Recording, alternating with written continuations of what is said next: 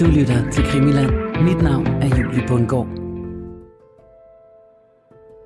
For da han har åbnet døren i den ganske lille lejlighed, han og han kæresten bor i, der kan han se, at den er helt gal. Altså, Gerda, hun ligger helt stille i sengen, og det tager ham ikke mange sekunder at opdage, at hun er død. Man kan se, at hun har et bælte om halsen. Så kan han høre, at de stadigvæk skændes. Og så står han udenfor og tænker, det var da egentlig sjovt, det, de skændes så meget der. Og så kan han så høre, der bliver råbt inde ved, ved siden af. Pas på, ellers kan du få samme omgang som hende inde ved siden af. Det er eftermiddag, og augustsolen står stadig højt, mens chaufførdrager Anders Nielsen låser sin cykel op efter en lang dag med aflæsning af bagage fra dammskibene. Han sætter nøglen i låsen, som velsmurt klikker fra, og han trækker cyklen ud og sætter kursen hjem af. Solen bager ned. Det har været meget varmt i dag, så luften susen fra cykelturen er kærkommen, og den tørrer hans skjorte, der er fugtig af arbejdssved. Han nyder cykelturen hjem. Det første stykke af turen er han nærmest tankeløs, men da han svinger ned på Amagerbrogade, kommer han til sig selv og bliver mødt af tanken om gensynets glæde med sin kære Gerda. Trods de ikke har kendt hinanden så længe, så føler Anders, at det her, det er helt specielt. For nylig er Gerda flyttet ind til ham på Amager, og de er i gang med at bygge deres lille hjem sammen. Åh, oh, han glæder sig til at se hende, tænker han. Han svinger cyklen ned ad Drogtensgade og parkerer den i baggården, og lystigt og fuldstændig uvidende sætter han nøglen i døren. Han åbner den. Der er underligt stille. Stille på en forkert måde. Han trækker kasketten af hovedet og kalder lidt nervøst. Gerda? Intet svar. Han træder ind i den lille lejlighed og panorerer blikket rundt, og da hans øjne når sengen, styrter hans verden i grus. Der ligger et par kvindeben ud fra under et tæppe. Det kan kun være Gerdas. Han trækker tæppet fra, og hans bange anelser bliver bekræftet. Det er Gerda. Gerda, der ligger livløs med et bælte om halsen. Anders bliver bleg i ansigtet. Han får kvalme, og han bliver svimmel. Ude af stand til at fatte, hvad der lige er sket, stavrer han ud af døren. Hvad er det, der er sket? Hvad skal han gøre? Politiet. Han må få fat på politiet. Mejeriet på den anden side af gaden har en telefon, så med geliknæ og snoren i hele kroppen skubber han døren op og stiger lige ind i ansigtet på mejeristen, mens han fremstammer. Min Gerda, hun, hun, hun har hængt sig. Ring til politiet. Velkommen til denne uges udgave af Krimiland i en serie, vi kalder for Krimiarkiverne. Det er en serie, hvor vi ser nærmere på spektakulære kriminalsager fra årene omkring 2. verdenskrig. Mit navn er Julie Bundgaard, og i jagten på sandheden om min morfars tilknytning til æderkopsagen, så fik jeg øjnene op for, hvor meget kriminalitet der rent faktisk skete i de år før, under og efter 2. verdenskrig. Og selvom æderkopspindet bredte sig vidt og bredt, så var der virkelig mange sager, der udspillede sig uden for æderkopspindet. Og det er de historier, som vores faste ekspert, forsker og forfatter Christian Holtet har gravet frem hen over sommeren, og øh, det er de historier, som vi nu er ved at fylde hylderne i krimiarkivet op med. I det her afsnit, der ser vi nærmere på en historisk retssag, hvor en ung arbejder bliver dømt for mordet på sin kæreste på et noget tvivlsomt grundlag, men trods det, så holder han fast i sin uskyld gennem hele forløbet. Det her er afsnittet, vi kalder for Mordet i Drotensgade. Men inden vi ser nærmere på retssagen, så skal vi lige have selve hændelsesforløbet, eller nærmere under hvilke omstændigheder den unge Gerda Marie Skov bliver fundet af sin kæreste, Anders Christian Nielsen, og hvordan hele sagen egentlig starter. I dag øh, synes jeg, vi skal prøve at tage ud øh, på Amager. Ja. I Drotensgade hedder det. Mm. Det er en sidegade. Ej, det er ikke en sidegade, men en gade, der ligger tæt på Amagerbrogade, cirka midt på Amagerbrogade. Og øh, der bliver der begået et mor. Vi starter med om eftermiddagen her, 1939, 23. august. En rigtig varm dag, en rigtig varm sommerdag. Der kommer den 29-årige Anders Christian Nielsen hjem fra arbejde. Han er, han er det, som hedder chaufførdrager. Og det er sådan en, som hjælper med bagage og kører bagage rundt, og han arbejder inde på Kvæsthusbroen inde i København, hvor de, de store dampskibe ligger til på det her tidspunkt. Det er jo altså til øh, altså Bornholm, og det er til Esbjerg, og det er til Aarhus, og alle de store byer, der sejler man altså med de her skibe, der ligger til i København. Øhm, og der skal jo så selvfølgelig slæves bagage.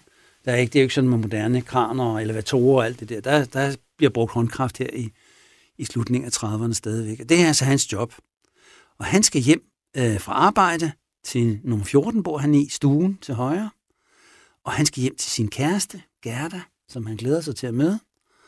Og han kommer hjem og siger, hallo, og så er det, at øh, katastrofen rammer ham. For da han har åbnet døren i den ganske lille lejlighed, han og han kæresten bor i, der kan han se, at den er helt gal. Altså, Gerda, hun ligger helt stille i sengen, og det tager ham ikke mange sekunder at opdage, at hun er død. Og han kan se, at hun har et bælte om halsen, øhm, og han bliver selvfølgelig helt ude af den. Og, og efter ganske kort tid, hvor han har kigget på det der, og, og opdager, at han, han formentlig ikke kan gøre noget, for hun har været død et stykke tid, så løber han over på den anden side af gaden til et ismari, og der står en uh, fru Ellen Petersen, og hun uh, fortæller øh, senere hen til politiet, at han kommer ind, og så kaster han sig over disken, og han er stærkt oprevet, og han, han siger, min kæreste har hængt sig. Vil, vil de ringe til politiet? Og hun, prøver at trøste ham. Jeg, jeg, jeg prøvede at trøste ham så godt jeg kunne, og øh, jeg for, øh, han forklarede, at han havde fundet sin kæreste liggende død i sengen, og hun har hængt sig i sit bælte, sagde han. Og så sagde han også, jeg har ikke rørt ved hende. Og, og hun fortæller så videre til politiet, hun, hun altså, har ikke set noget derovre, og hun har faktisk været der fra tidligere om morgenen, og hun har ikke rigtig set, at der skulle være noget usædvanligt ved lejligheden. Men hun ringer så selvfølgelig til, til politiet, og der er der så en, en overbetjent, der tager imod den, og han sender, han sender to øh, civilbetjente ud øh, til druknensgade for at kigge, hvad det er, det den her anmeldelse går ud på. De kommer ind og kan selvfølgelig konstatere det samme. Her ligger en død kvinde, og det ser ud som om, at, at hun er blevet dræbt, fordi der er altså billeder om Hansen. Eller kan det være et selvmord? Det er de selvfølgelig lidt i tvivl om. Den ene betjent, han gør noget, som man faktisk ikke må gøre, når der taler om et mistænkeligt dødsfald. Han begynder at pille ved bæltet og tager det af og løsner det lidt, og den anden, han går og piller lidt ved tingene i lejligheden og så videre. Så de er faktisk i gang med at ødelægge ødelægge et, et, hvad skal man sige, gerningssted. et, et gerningssted. Ikke? Ja. Men de kan selvfølgelig se, at det kan vi ikke gøre noget ved det her. Vi må ringe efter forstærkning. Så ringer de hjem til politistationen. Så bliver stationens chef alarmeret, fordi den, uh, den er altså, nu er vi noget important her, ikke? Så han farer afsted, han tager sin politikommissær med, og så tager han også nogle af de opdager, som han har på politistationen der. Så kommer de ud, så er de en gruppe der. De kigger selvfølgelig også lidt rundt i lejligheden, og tænker, ja, det, der må vi, skal vi nok have selveste drabskommissionen ind her. Ikke? Altså, så der bliver ringet til politigården i København. Og der kommer der så en øh, chefen for drabsafdelingen, og så kommer der politikommissær Anst, ham har vi tidligere mødt, øh, samt øh, kriminalpolitiets fotograf og en tekniker og en kollega osv. Så, så nu er der altså... Nu der har været mange mennesker nu på det gerningssted. Ja. ja. Og de begynder sådan at undersøge lidt det her, og, og der er også en læge fra Retsmedicinsk Institut, som kan konstatere, at, at hun har formentlig ikke hængt sig, eller kvalt sig selv med den her livram. Øhm, der, hun har også en snor om halsen, som lig, har ligget under den her livram. Så det ser ud som om, at hun er blevet slået ihjel. Mm. Og den måde drabstedet altså, ser ud, det ser arrangeret ud. Der er lagt en dyne hen over hende, og der er stillet nogle forskellige ting op, som man kan se har været faldet på gulvet, blandt andet en, en vase, hvor der har været noget vand i og nogle blomster i. Der er den så væltet på gulvet, og så vandet løb ud på gulvet, men så har man sat vasen op på øh, hvad hedder det, et bord igen, og så sat plantet de der blomster oveni, men altså vandet har man ikke tørret op. Så, så, så det, det er tydeligt, at det, at det er et mor, der er tale om her. Mm. Og derfor så skal der selvfølgelig, øh, så skal der selvfølgelig arbejdes med det her. Og Anst og hans folk, de går selvfølgelig i gang med at afhøre. I første omgang Anders Christian Nielsen, drageren, Og han siger, at han sådan set, altså er gået, han, han siger, at han er gået hjemmefra om morgenen omkring kl. 6.30, og der har han så skudt cykel ind til, øh, til Kvæsthusbroen, hvor han arbejder. Og så er han kommet hjem her omkring ved femtiden, og så har han fundet hende, og så har han så gået over ismariet, og det er sådan set, hvad han kan fortælle. Det unge par, Anders Christian Nielsen og Gerda Marie Skov, har mødt hinanden i København. De er begge tilflyttende fra Jylland, og nu er de godt i gang med at etablere et fælles liv sammen på Amager.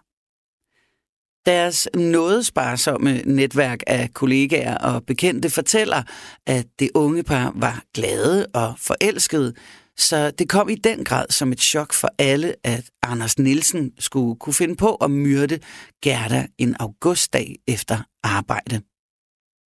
Politiet begynder en lidt tidstypisk kaotisk undersøgelse af gerningsstedet, men da det er sparsomt med konkrete og tekniske spor, så må en del af efterforskningen foregå gennem sporadiske vidner og gennem den kommende eneste mistænkte i sagen, Anders Christian Nielsen selv.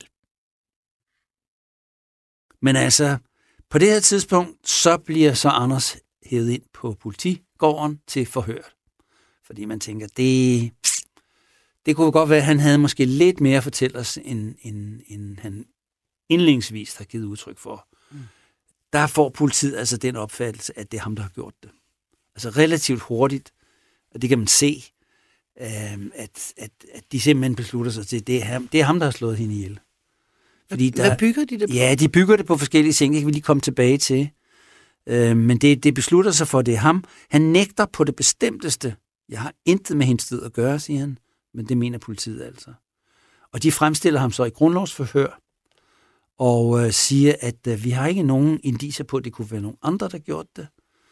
Vi har en teori om, at, at han kunne have gjort det, og derfor vil vi gerne have ham fængslet. Og dommeren er ikke sådan vildt overbevist, fordi det er ikke noget stærkt materiale, de har. Der er ikke noget håndgribeligt Nej, rigtigt der. der er ingen spor. Mm. Altså, der er ingen vidner, der siger, der er ikke nogen, der siger, at de skændtes helt vildt aften før, eller der er ingen, der kan fortælle, at man har tit slået hende, eller der er ingen vidner, der siger, at hun sagde, at hun var bange for ham. Eller, altså sådan nogle ting, der kunne tyde på, at han kunne være en type, der altså pludselig i raseri kunne finde på at, at slå sin kæreste ihjel. Der er overhovedet intet af den slags. Tværtimod. Men alligevel har politiet en teori, og det fremlægger for dommeren, men jeg tror ikke, han er særlig overbevist. De, de, dommeren går kun med til at fængsle ham i tre dage, det her grundlovsfører. Det er meget kort tid, ikke? Men så går de ellers gang, alle de her opdager, og de farer rundt. Og efter et stykke tid, så finder de et kvindeligt avisbud, som siger, at hun omkring kl. 6 om morgenen i en af sidegaderne til Drogensgade, der har hun set en mand gå rundt, altså som om han var ulykkelig og fortvivlet over et eller andet, og sådan lidt famlende, og han gået lidt ludende, og altså i hvert fald sådan lidt, lidt usædvanligt, så hun har lagt mærke til den lidt specielle måde at bevæge sig på. Og så hiver de Anders Christian Nielsen ind, og sætter ham ned, og så hiver de vidne ind, og så siger de så, hvad, kan de, kan de genkende ham? Ja, siger hun så. Han ligner ham, men, men jeg kan ikke sige det med sikkerhed. Ja, okay. Der, okay, det kan måske bruges, tænker politiet. Så fortsætter de, så finder de et andet vidne. Det er en visevært fra en, en ejendom. Og han, øh, han siger, jeg har set en yngre mand kl. 6. Han, gik, han for fra den ene side af gaden til den anden, og så tog han sig til hovedet. Og han opførte sig, som om han var fortvivlet, og han havde en kasket med blank skygge. Og det er sådan en drager går med. Mm. Han har nemlig også en kasket, Anders. Øh, drager Anders der, han har også en kasket på, blank skygge. Og øh, han bliver også konfronteret med vidnet der. Og der siger, der siger så øh, den her visevært, ja, men jeg tror godt, jeg kan genkende ham. Det... Og jeg så jo også det avisbud der. Så det er sådan lidt, altså, at han kan sammenstille forskellige observationer, så de virker troværdigt. De bekræfter hinanden ja. nærmest. Og senere hen så øh, får politiet snakket med en af Anders' arbejdskammerater, og så siger kammeraten, og, de mødes så, måske har de sådan en rutine med, de mødes, der han bor i nærheden, og så cykler de ind af Amagerbrogade og ind over broen og ind til Kvæsthusbroen, når de så skal arbejde. Mm. Øhm, og der, under cykelturen, så siger han, Ja, jeg har sovet på gulvet, siger Anders, altså til vinden der. Jeg har sovet på gulvet. Det andet blev for varmt. Nå, altså, så han kunne ikke ligge i seng, han sov på gulvet. Og det strider mod, hvad han har fortalt politiet, Anders. Han har nemlig sagt, at de sov sammen i sengen. Og nu siger han altså til det her, den her arbejdskammerat, at han har ligget på gulvet. Og det mener man altså, okay, så er der altså et eller andet der, ikke? Han fortæller i hvert fald ikke hele sandheden. Han, der, hvorfor, er der, hvorfor er der nogen, altså, den slags ting, hvor der er misforhold mellem, hvad der er blevet sagt af den ene og den anden, det, det er noget, det er, så rejser der så en rød lampe lige under på kriminalassistentens ansigt der. Det er der, så, de begynder at skrue sig, Så ikke? begynder de så, mm, mm, nej, der var et eller andet der, ikke? Og så, så udspørger de ham meget nøje, Anders der, hvad, kan du have, altså, kan du, altså, kan du have været ophidset, altså, altså, kan du måske have kommet til at, at slå hende ihjel sådan, altså, i, altså, uden at ville det, altså, kan det, kan det, så, det kan man jo godt, som de meget ophidset, og så, I effekt. og så kan du måske have kommet til at kvæle hende, eller sådan noget. Det, kan det være? Og så siger Anders, nej, nej, nej, nej, for I, I, jeg er faktisk for det meste impotent. Nå, siger politiet, er du impotent? Ja, okay. Det tænker politiet, der er måske, det er der, der er et muligt motiv. Altså, de skal giftes. Han øh, prøver at gennemføre et samleje med kæresten Gerda. Han kan ikke. Måske griner hun af ham. Øh, øh, han lægger sig ned på gulvet ifølge kammeraten. Øh, det er for varmt. Det, det, altså, kan han have været blevet altså, lige pludselig frygt, at hun ville forlade ham, eller ikke ville gifte sig med ham, fordi han ikke, altså, han ikke er en rigtig mand. Altså, kan det være sådan nogle tanker, der... Og så har han kvalt hende. Mm. Det er den teori, politiet begynder at arbejde med. Mm.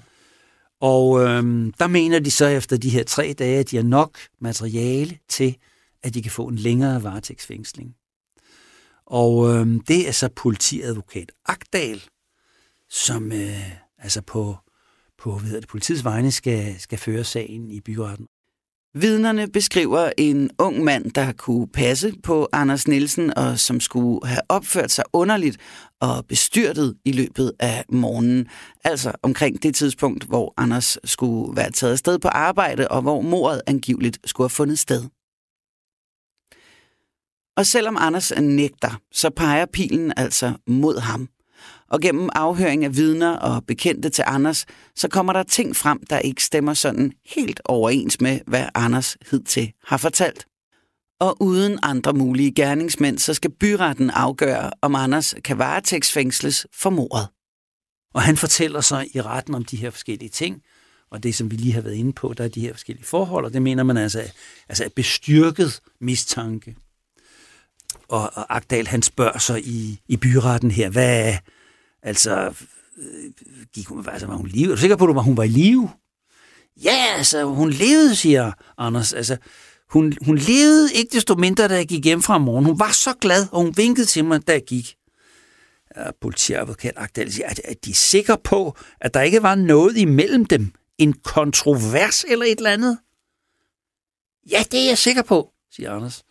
Og det, sådan er han faktisk hele vejen igennem at øh, han er helt sikker i sin sag. På intet tidspunkt i hele det her forløb, der viger han en tomme. Og han, han starter altid med, jeg er sikker på, eller jeg har ikke gjort det. Altså meget bestemt udsagn om ikke noget væveri eller noget som helst. Fuldstændig. Og da politiadvokaten han så prøver at udspørge ham endnu mere, så hvad siger de så til, at der er to mennesker, der påstår, at de har set dem i gaden på det tidspunkt? Så lidt usikkert, men altså, det er så den måde, han fremlægger det på i retssalen. Mm øh, der har set dem i gaden på det tidspunkt, de selv påstår har været andre steder.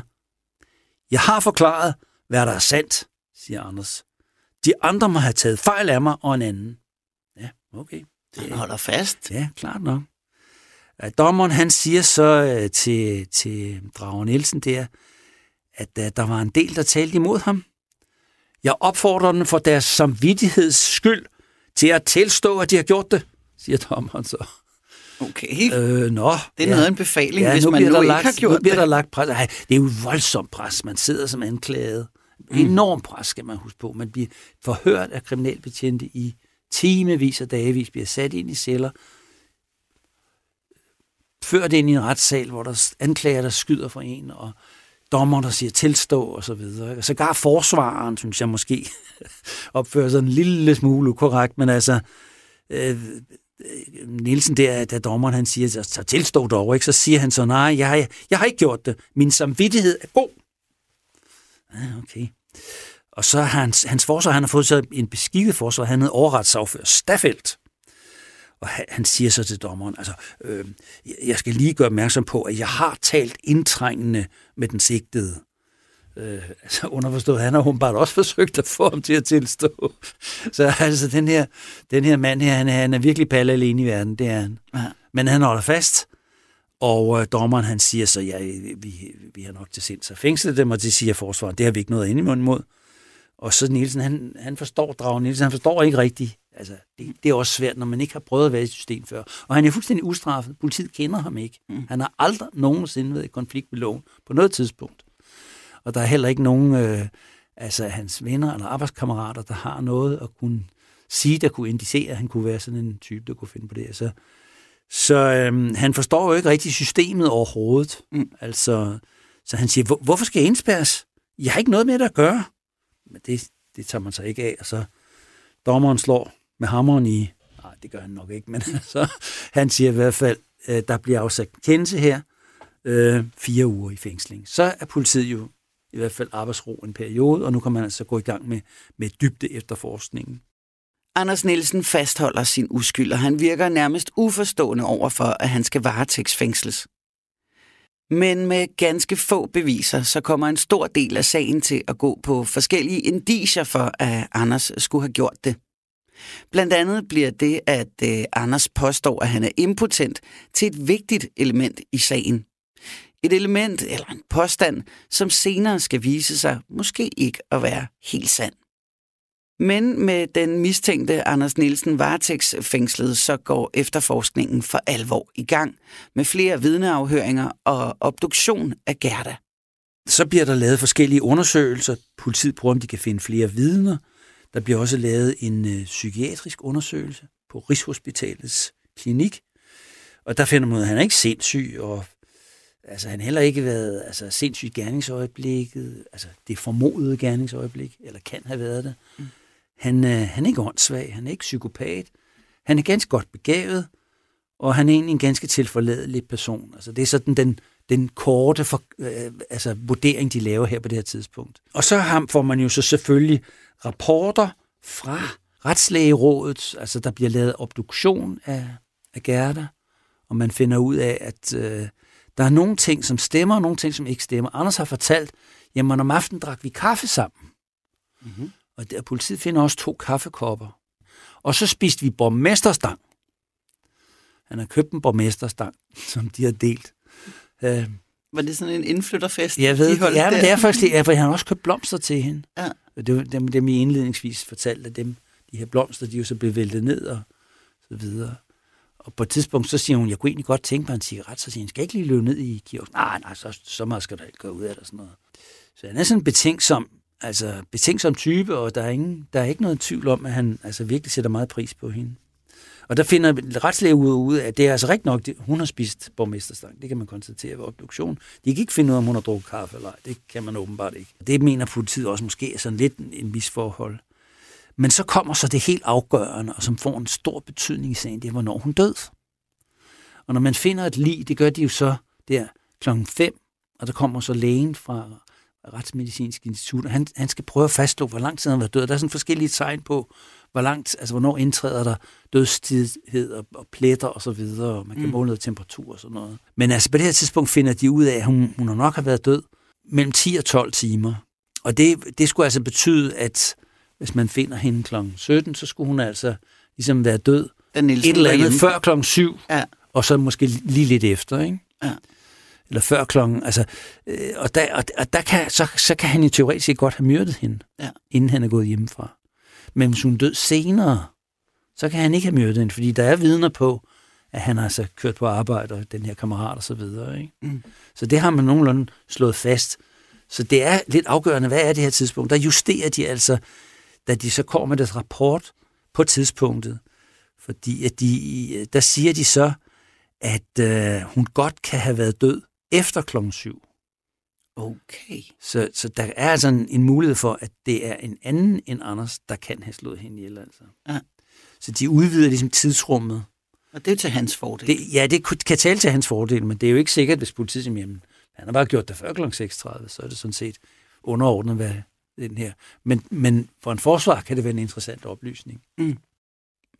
Gennem den psykologiske vurdering af Anders bliver han vurderet til ikke at være sindssyg, og at han faktisk er helt fint begavet. Anders er altså helt normal. Og obduktionen af Gerda åbner for muligheden for, at det faktisk kunne være en anden gerningsmand. Men under alle omstændigheder så forlænger politiet den oprindelige varetægtsfængsling af flere omgange. Efter et halvt års efterforskning og afhøring af vidner og bekendte, kan sagen komme for retten, hvor den føres nærmest uden konkrete beviser. Nå, men han bliver så fængslet flere gange, og så øh, endelig et øh, mere end et halvt år efter, så kan man så gå i gang med sagen. Der er vi så nået frem til 1940, øh, 5. marts, og der starter man så øh, sagen for et nævning ting, og politiet sigter ham så for at have, have myrdet Gerda. Tiltaler ham, og mener, han gjort det. Og øh, der kommer så en ny anklager, og han hedder Harald Petersen. Og han starter med sin procedure, er det ikke, man starter ikke med proceduren, man starter med at indlede sagen med at, ligesom at, at fortælle om, at kunne det have været nogen andre end, end øhm, Anders øh, Christian Nielsen? Kunne det have været en anden en? Og det mener politiet altså ikke, det er. Vi har ikke kunne finde nogen som helst andre. Så vi mener altså, at øh, det er den rigtige gerningsmand, vi har fat i. Og vi mener, han er utroværdig og vi mener, at han har hang til at opfinde historier. Han, han kommer som et eksempel om, at Anders han har fortalt til en kammerat, at han ligesom er sådan en slags beskytter for Gerda. Men i virkeligheden er de kærester, og det går egentlig meget ind i, at det er, jo, det er jo forkert, det de har sagt. De var jo kærester. De, du sagde, han, at de var beskytter og sådan noget. Ja, den lang snak om det der, ikke? Og det, ja, så kan man jo ligesom se, når han er utroværdig. Okay? Men er nødt til at tegne et billede af ham, som at når han siger, at han ikke har gjort det over for politiet, og i retssalen, så er det ikke rigtigt. Han er ikke troværdig. Så de griber simpelthen til den ja. mindste detalje, ja. hvor han lige afviger ja. i historien. Og, og, øh, og så kommer det sådan, at øh, de går meget ind og snakker om det her impotens, og han er jo så nødt til i retten, eller han fastholder sig i retten, Anders, det er, han er impotent. Ja, og øhm, så, så finder man så altså de her forskellige øh, ting frem, som man ligesom her i starten af sagen prøver at sandsynliggøre, at det er ham, der har gjort det. Ikke? Og den her teori om, at han ligesom er blevet altså, øh, overrasket over, at hun griner af ham, eller et eller andet, eller i hvert fald han frygter, at hun ikke vil gifte sig med ham, eller hun vil gå fra ham, eller har fået ham til at begå det her mord. Det, mm. Den lægger de op fra starten af. Og det, det, hæng, det er sådan set det hele sagen hænger på fra anklagemyndighedens side. Altså, at det er motivet, mm. og så fører man alt fra motivet tilbage til selve gerningen. Og sagen går videre næste dag. Den, det er jo sådan en sag, der strækker sig over nogle dage. Der fører man 33 vidner. Og der er mange af de her vidner, men der er ingen af dem, der rigtig kan sige noget teknisk, så mange af dem er sådan nogle karaktervidner, om man så må sige, ikke? Mm. der skal fortælle lidt om, hvem de er og sådan noget. Men det er, i virkeligheden er det ikke til politiets fordel, for de fleste af vidnerne fortæller, at de har til et forhold, at de er kærlige ved hinanden, og drager Anders Nielsen der, han får altså godt skudsmål. Hans formand, der er en formand på det sted der, han siger, han passer sit arbejde, han var flink og hjælpsom mod kunderne. Jeg har aldrig observeret, at Nielsen var hissig eller opfarende. Øhm, til en kollega siger Anders, min kæreste sidder derhjemme og syr.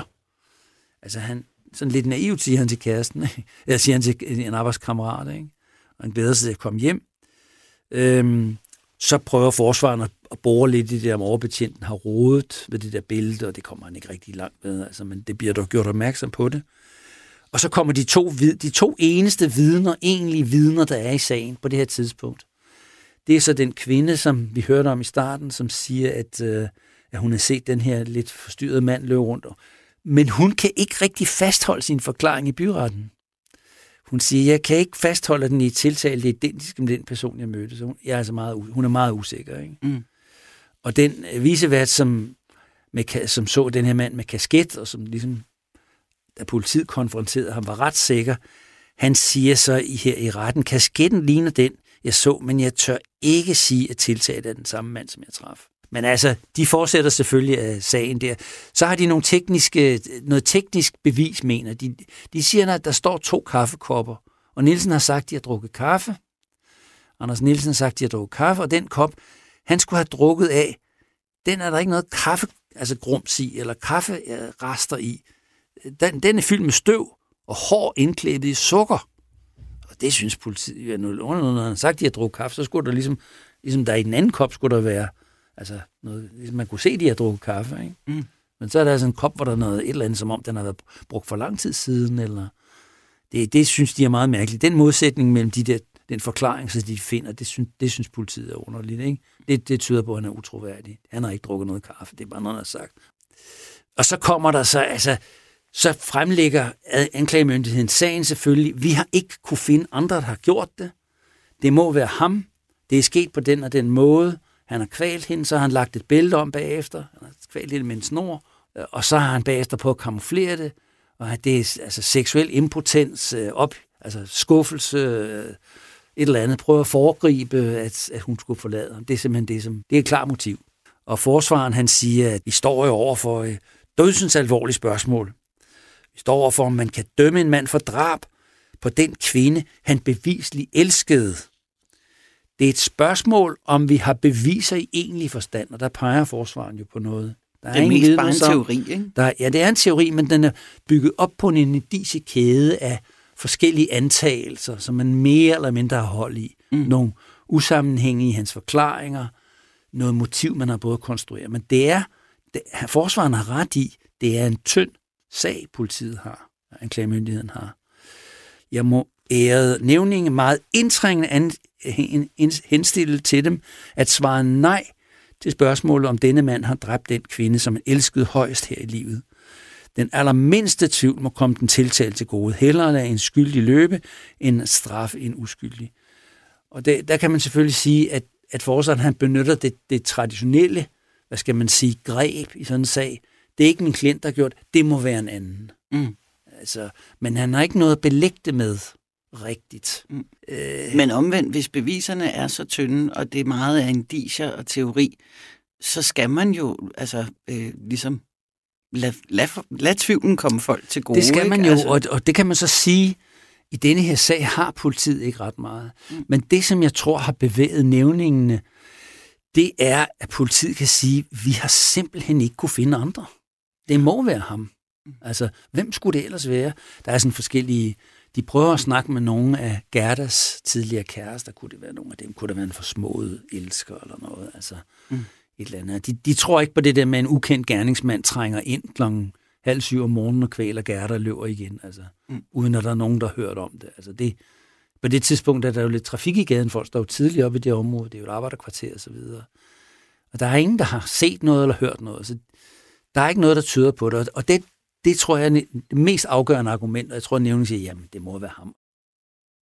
Hele vejen gennem sagen kommer der modstridende forklaringer mellem, hvad Anders har sagt i afhøring, og hvad han har sagt til bekendte, blandt andet omkring Gerda og hans parforholdsstatus. Men trods at stort set alle vidner, der skal beskrive Anders' personlighed, omtaler ham som en god mand og parret som glade for hinanden, ja, så vejer det faktum, at der ikke er andre mulige gerningsmænd, meget tungt for nævningene i sagen. Og når de så ovenikøbet købet præsenteres for teorien om, at Anders' impotens skulle have fået ham til at slå Gerda ihjel af frygt for at blive forladt, ja, så var nævningene overbevist. Men inden sagen bliver afsluttet, og der sker en domsfældelse, så sker der noget, der skal vise sig at blive interessant. Dørene bliver lukket. Og det er her bag de lukkede døre, at der sker noget, der først får en betydning for sagen flere år efter. Der er et interessant ting i det her. På et tidspunkt skal de snakke om selve mornatten. Der, går så, der snakker dommeren øh, sammen med, øh, med anklageren og forsvareren, om man skal gøre det for lukkede døre. Og det anbefaler anklageren, at vi gør det for lukkede døre. Og så siger dommeren, jamen det er fint, dørene lukkes. Så bliver tilhører og pressen ført ud, og mens man så angiveligt behandler den her sag omkring mornatten, øh, så, så er der altså ingen, der kan, altså udenforstående, der kan høre det. Offentligheden får ikke noget kendskab til, hvad der foregår. Det, der så foregår, det ved vi så øh, efterfølgende, det der så foregår, det er, at man, man rigtig nok snakker om mornatten, men det er ikke andet end det, man egentlig har snakket om i den åbne del af retsmødet. Det, man snakker om, det er, om der er en anden mistænkt. Og der er faktisk en person, som politiet kortvarigt har tænkt, måske kunne det være altså en mulighed. Ikke? Men altså, det er ikke meget nævningen for at vide om den her person, og politiet mener ikke, at der er noget i det. Og øhm, ja, det spiller ingen rolle for, for det senere forløb. Men senere, så får det en vis betydning. Men så er vi så nået frem til, til sidst, altså, hvor altså, der man laver sådan ligesom en, Øh, anklageren slutter sagen af, og det samme gør forsvaren, og anklageren kræver altså, at det bliver dømt efter, efter anklageskriftet. Øh, han er ikke troværdig, og vi har set de her uafstemmelser, teorien og så videre. Forsvaren siger nej, altså, det, det, I må ikke dømme ham, som vi var inde på før, og det kunne have faktisk været en anden, ikke? Anders han får det sidste ord. Han har, i, han har optrådt ligevægtigt og roligt under hele sagen, og han siger, jeg har ikke dræbt min kæreste, jeg kunne ikke dræbe Gerda, det ville være vanvid af mig at gøre det. Punktum. Og så bliver nævningen sendt ud, og de kommer tilbage igen meget hurtigt. Og så da retsformanden skal læse dommen op, så står Anders med bøjet hoved, og han kan altså høre på, at nævningen har kendt ham skyldig. Måske lidt overraskende for ham og forsvaren, men ikke for anklageren. Øhm, og han får 12 års fængsel. Og det er, det er en standarddom. Fuldstændig standard. Det er det, man giver i sådan nogle sager der. Øh, der er ikke nogen åbenbart formidlende omstændigheder, man har kunnet altså finde på. Og der er heller ikke noget sådan, altså, ud over det sædvanlige. Det er altså en, tilsyneladende en sag som rigtig, rigtig mange andre. Øh, og i hvert fald har de så set på nogle af de vidneudsagn, de har fået fra andre, det vil jeg så våge påstå, med de briller på, og måske ikke opdaget, hvor der kunne være nogle muligheder for at forske dybere. Men så står den jo sådan der, og, øh, og han bliver jo så, han er altså meget ulykkelig på det tidspunkt. Han er fuldstændig ramt, altså, altså fængselschok, ikke? Mm. Hvis man ikke har prøvet at sidde i fængsel før, så er det jo en forfærdelig oplevelse, pludselig at komme ind, og så komme tilbage fra sådan en retssag, hvor man altså, har måske haft lidt svært ved at forstå, hvad der foregik. Haft øh, ikke kunne overskue, og mener, man er fuldstændig uskyldig, og, og måske også er det. Og så kom tilbage, bang siger det så, i en celle i, i Vridsløse Lille, nu, nu skal du altså tilbringe de næste 8-10 år her, hvis du er heldig, ikke? og 12 år, hvis du er uheldig. Ikke? Ja.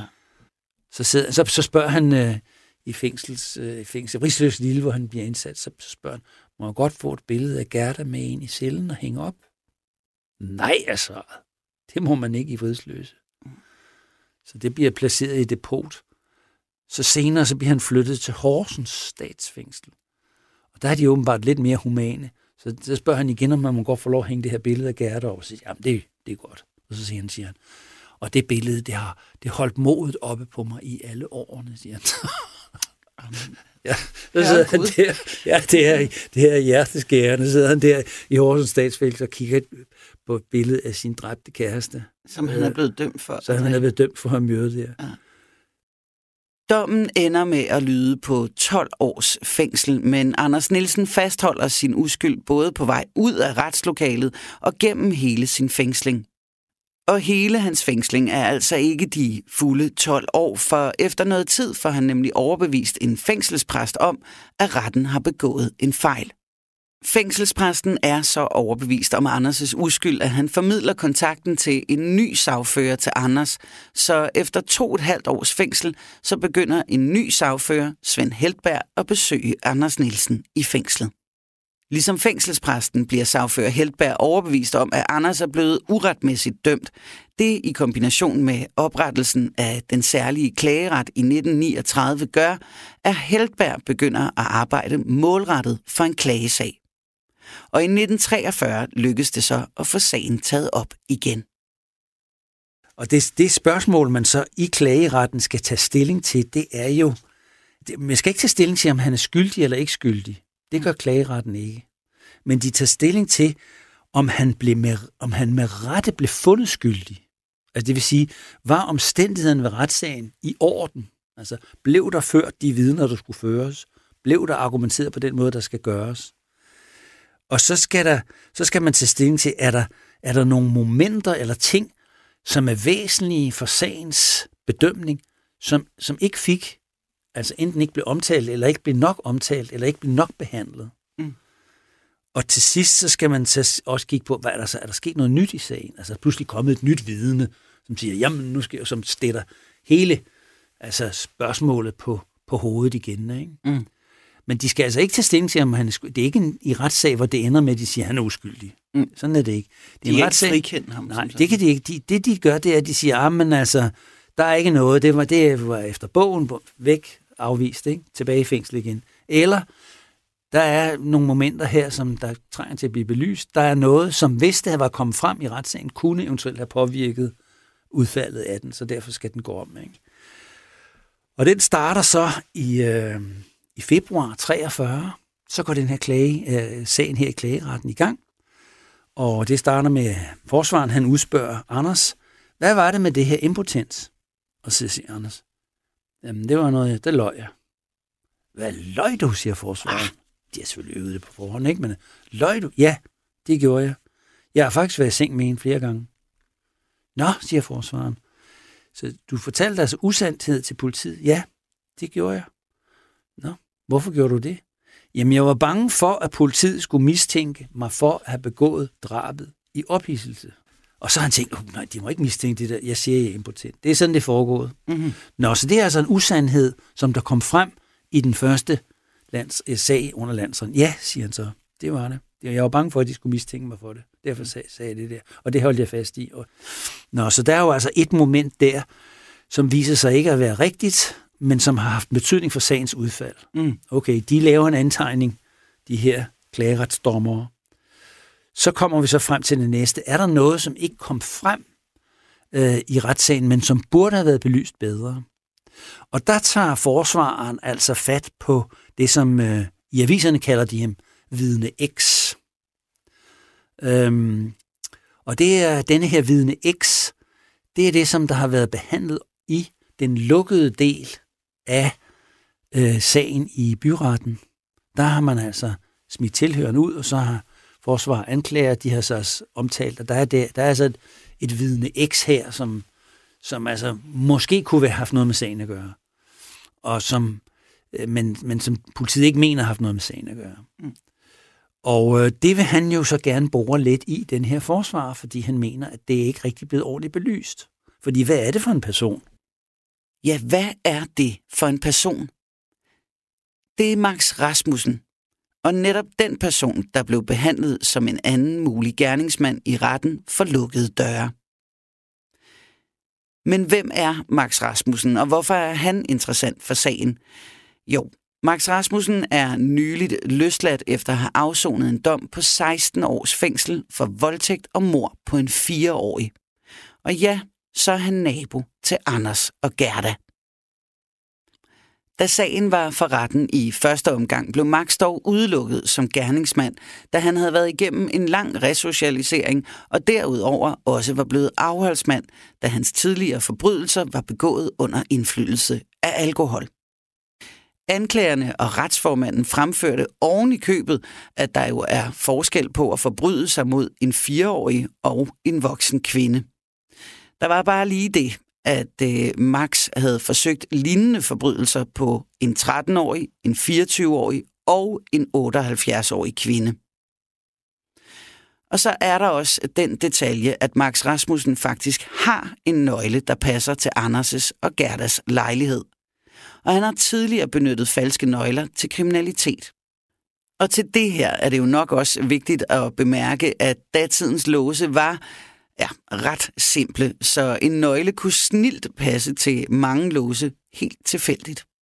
Men selvom der vel må siges at være nogle ting ved Max Rasmussen, som kunne virke, hmm, skal vi kalde det, påfaldende i forhold til et kvindemor, så altså skal der altså mere til at mistænkeliggøre en person, der 16 år efter sin egen forbrydelse nu er en resocialiseret afholdsmand.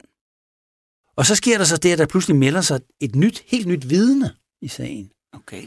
Og det er et, en ekstra postbud, som har haft en rute, også i Drogensgade.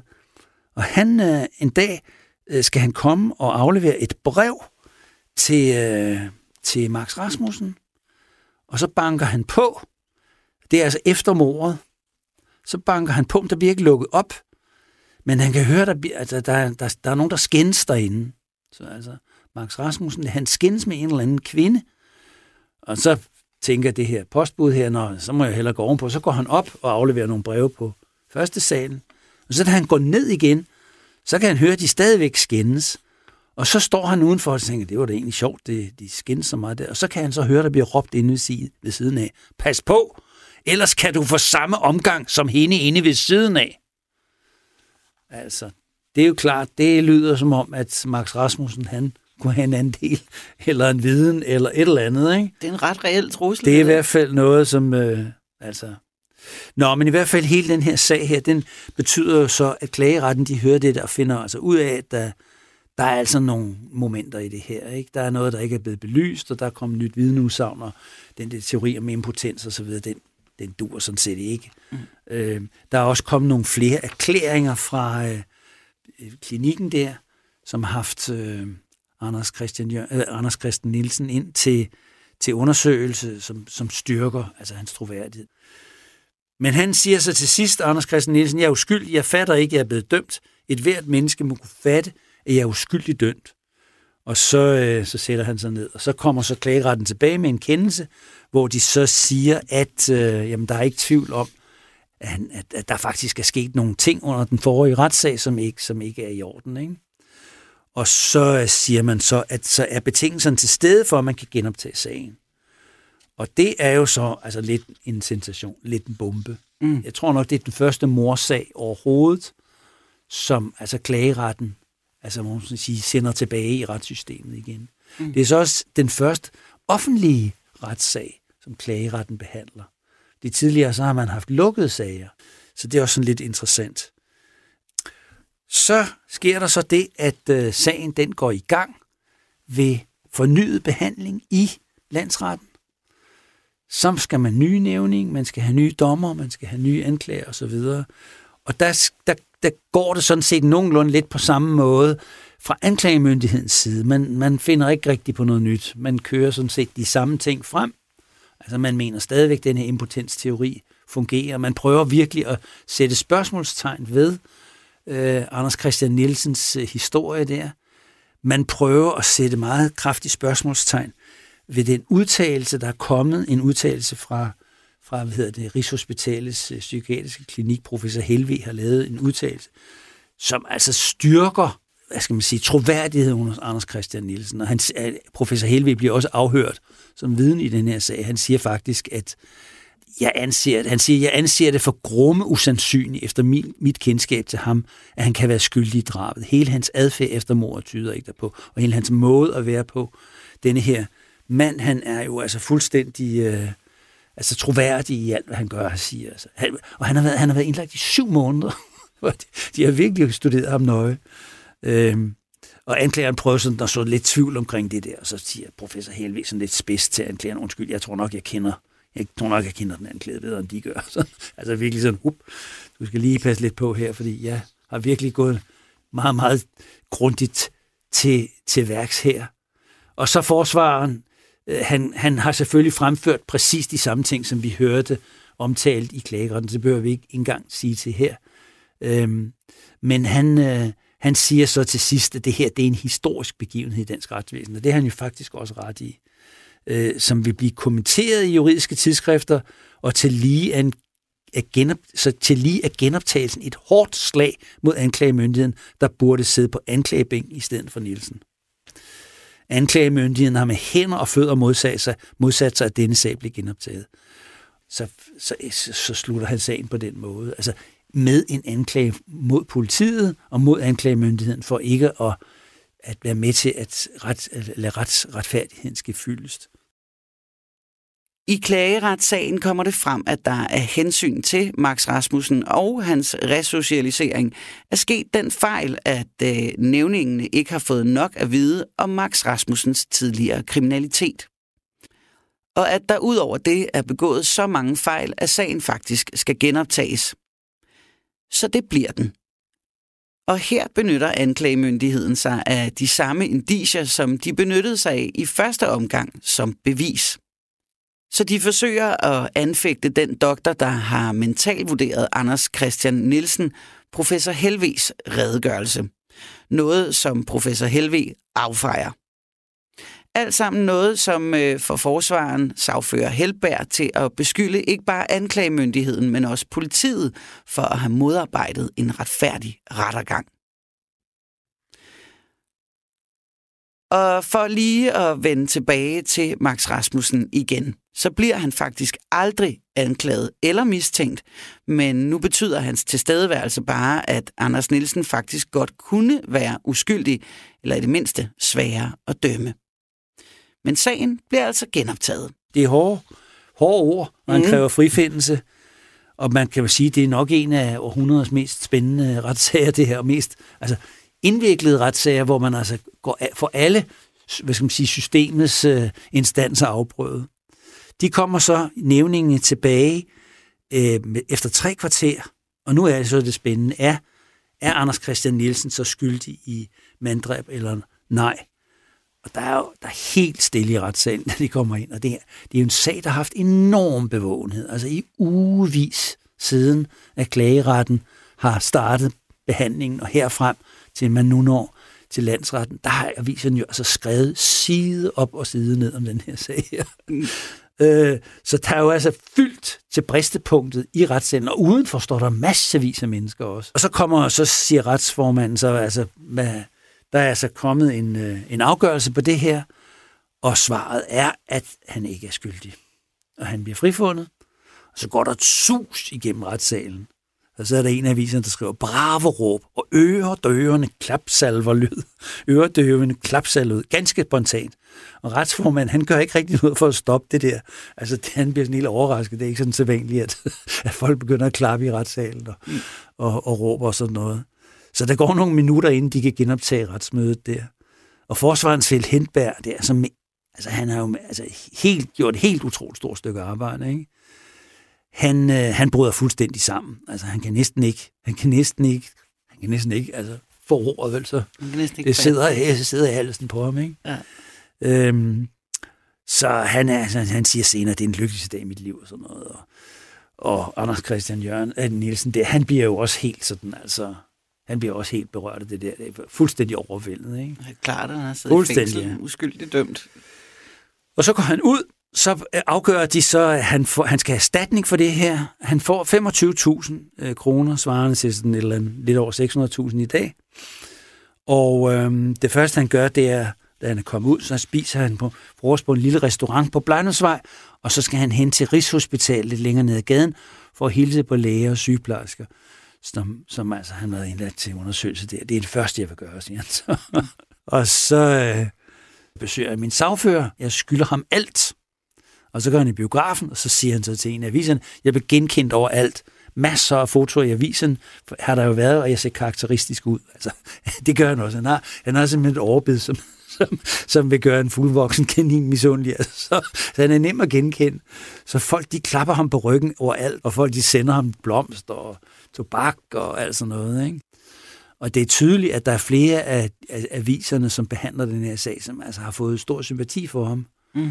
Fordi han optræder så roligt, han optræder så troværdigt. Så blandt andet Socialdemokraterne, de holder helt klart med Anders Nielsen. Det gør de altså. Og de antyder faktisk også, at der er politifolk, som mener, at han er uskyldig. Og de citerer en unavngiven, men meget fremtrædende kriminalbetjent, står der i avisen.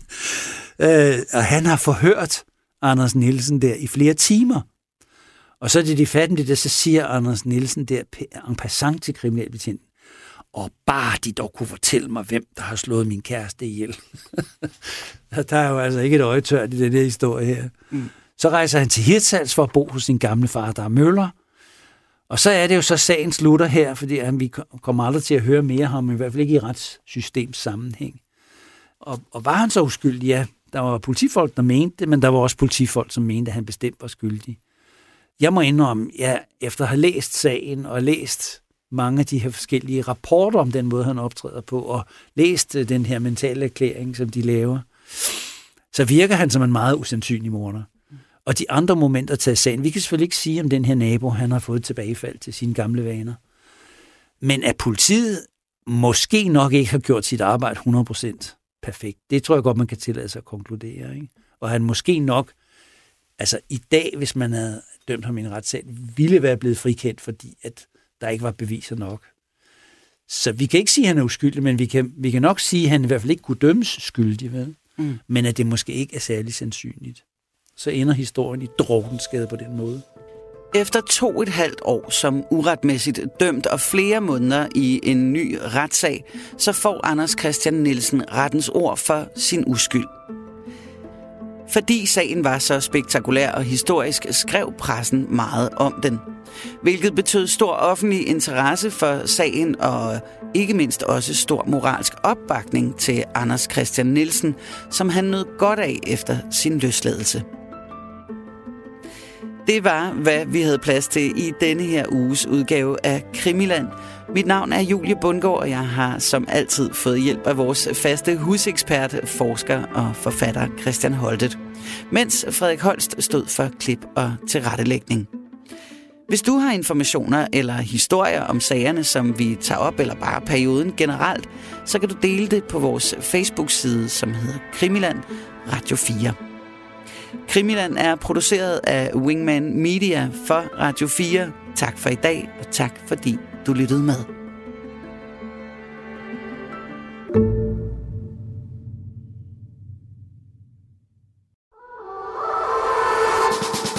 John Paul George Ringo. Det er nærmest et børnerim. I årvis har man diskuteret, hvem der egentlig var den femte Beatle. Jeg synes ikke, det er helt forkert at sige, at The Beatles er en af de 20. århundredes største myter. Over sommeren sætter Beatles-nørderne Christoffer Lind og Niels Jakob Myge jagten ind på at finde den, som har gjort sig fortjent til titlen. Nu skal vi have det etableret en gang for alle. Hvem var den femte Beatle? Fra store personligheder til anonyme vandbærere, dramatiske livshistorier og tragiske skæbner. Og selvfølgelig med massevis af god musik. Lyt til jagten på den femte Beatle i Radio 4's app eller der, hvor du lytter til podcast.